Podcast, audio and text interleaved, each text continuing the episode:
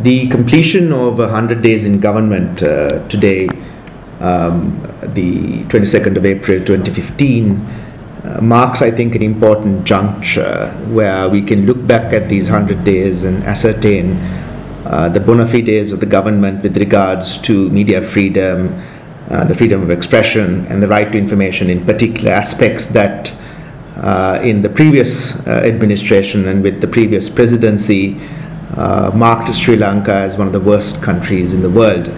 For example, with media freedom and the freedom of expression, I think over the past 10 12 years under the Rajapaksa administration, we noticed a tragic decline along with the democratic deficit in the country, where the country was placed at the bottom uh, most ranked countries in the world,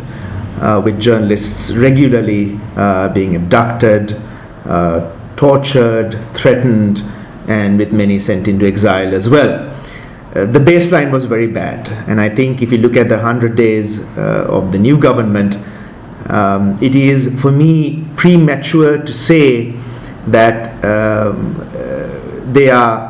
uh, substantively interested in media reform simply because the record of the previous government was so poor and no substantive uh, reform is, I think, going to take place before the general election. Now, having said that, I think it is very evident that there is a new uh, climate of openness. Um, the anxiety and the fear that governed journalists and independent journalism uh, for the past 10 years has dissipated and lifted, uh, including in the north and the east. Uh, and there is this new uh, hope, as it were, for uh, a new culture to govern uh, media, both in terms of the mainstream and also in terms of the blossoming of voices over social media.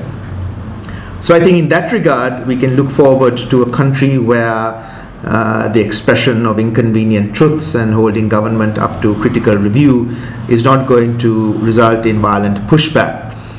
Uh, what remains to be done is actually quite significant. There needs to be a complete reform in the way media institutions in general and state media in particular uh, are governed, their relationship with the government, for example, so that they are no uh, that they are no longer hostage to the whims and fancies and the diktat of the government of the day.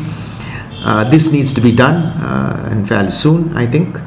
Um, perhaps the most important legislation uh, in the in the past 100 days, in my opinion, uh, is still pending, which is the right to information or freedom of ex- uh, information law. Um, there have been two drafts, I think, uh, put into the public domain for review, and one hopes that the government is very serious about bringing this about. Uh, thirdly, and I think also importantly, there needs to be, uh, I think, a reversal of the culture of impunity. If we take a look at, uh, or if we are interested rather, in accountability and uh, look at uh, more seriously the murders of, for example, uh, Lasantha Wickrematunge, Prageeth's disappearance, so there are a number of cases, a number of issues. around a very violent chapter in Sri Lanka's media history that are still unresolved uh, investigations uh, have been uh, defined by a complete lack of transparency and progress.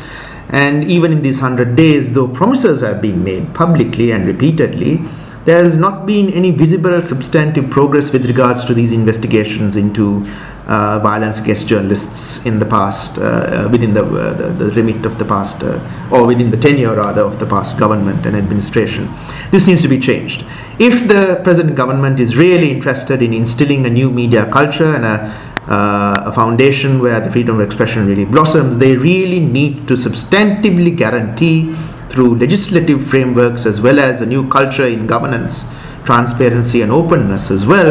that independent media and critical uh, uh, reviews are not going to result in the kind of violence against those authors and voices that we saw in the previous administration and government. I think this is very critical.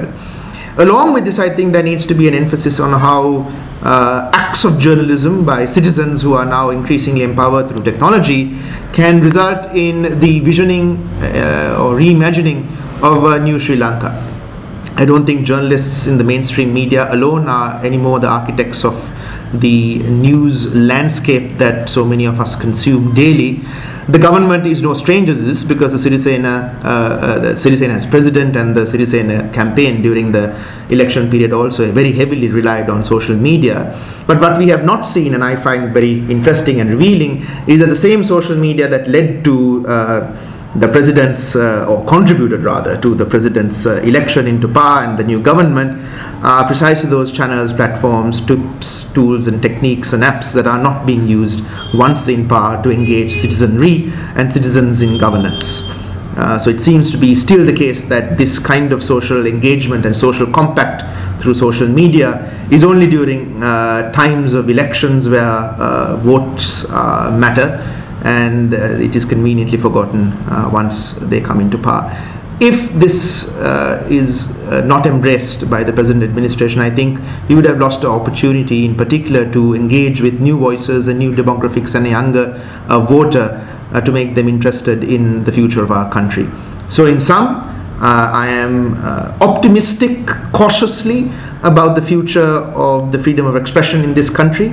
The former administration's atrocious, outrageous uh, record uh, with regards to media freedom is certainly no uh, yardstick by which the present government should be measured. I think that there is a qualitative difference, but there is uh, so much more to be done uh, in terms of legislative reform and substantive measures uh, to ensure that the freedom of the media, the freedom of expression, and right to information really takes root in the country, not just in the next hundred days, but certainly in the months and years to come, and importantly, uh, even if uh, uh, there is a new government, or rather, even when there is a new government in the future.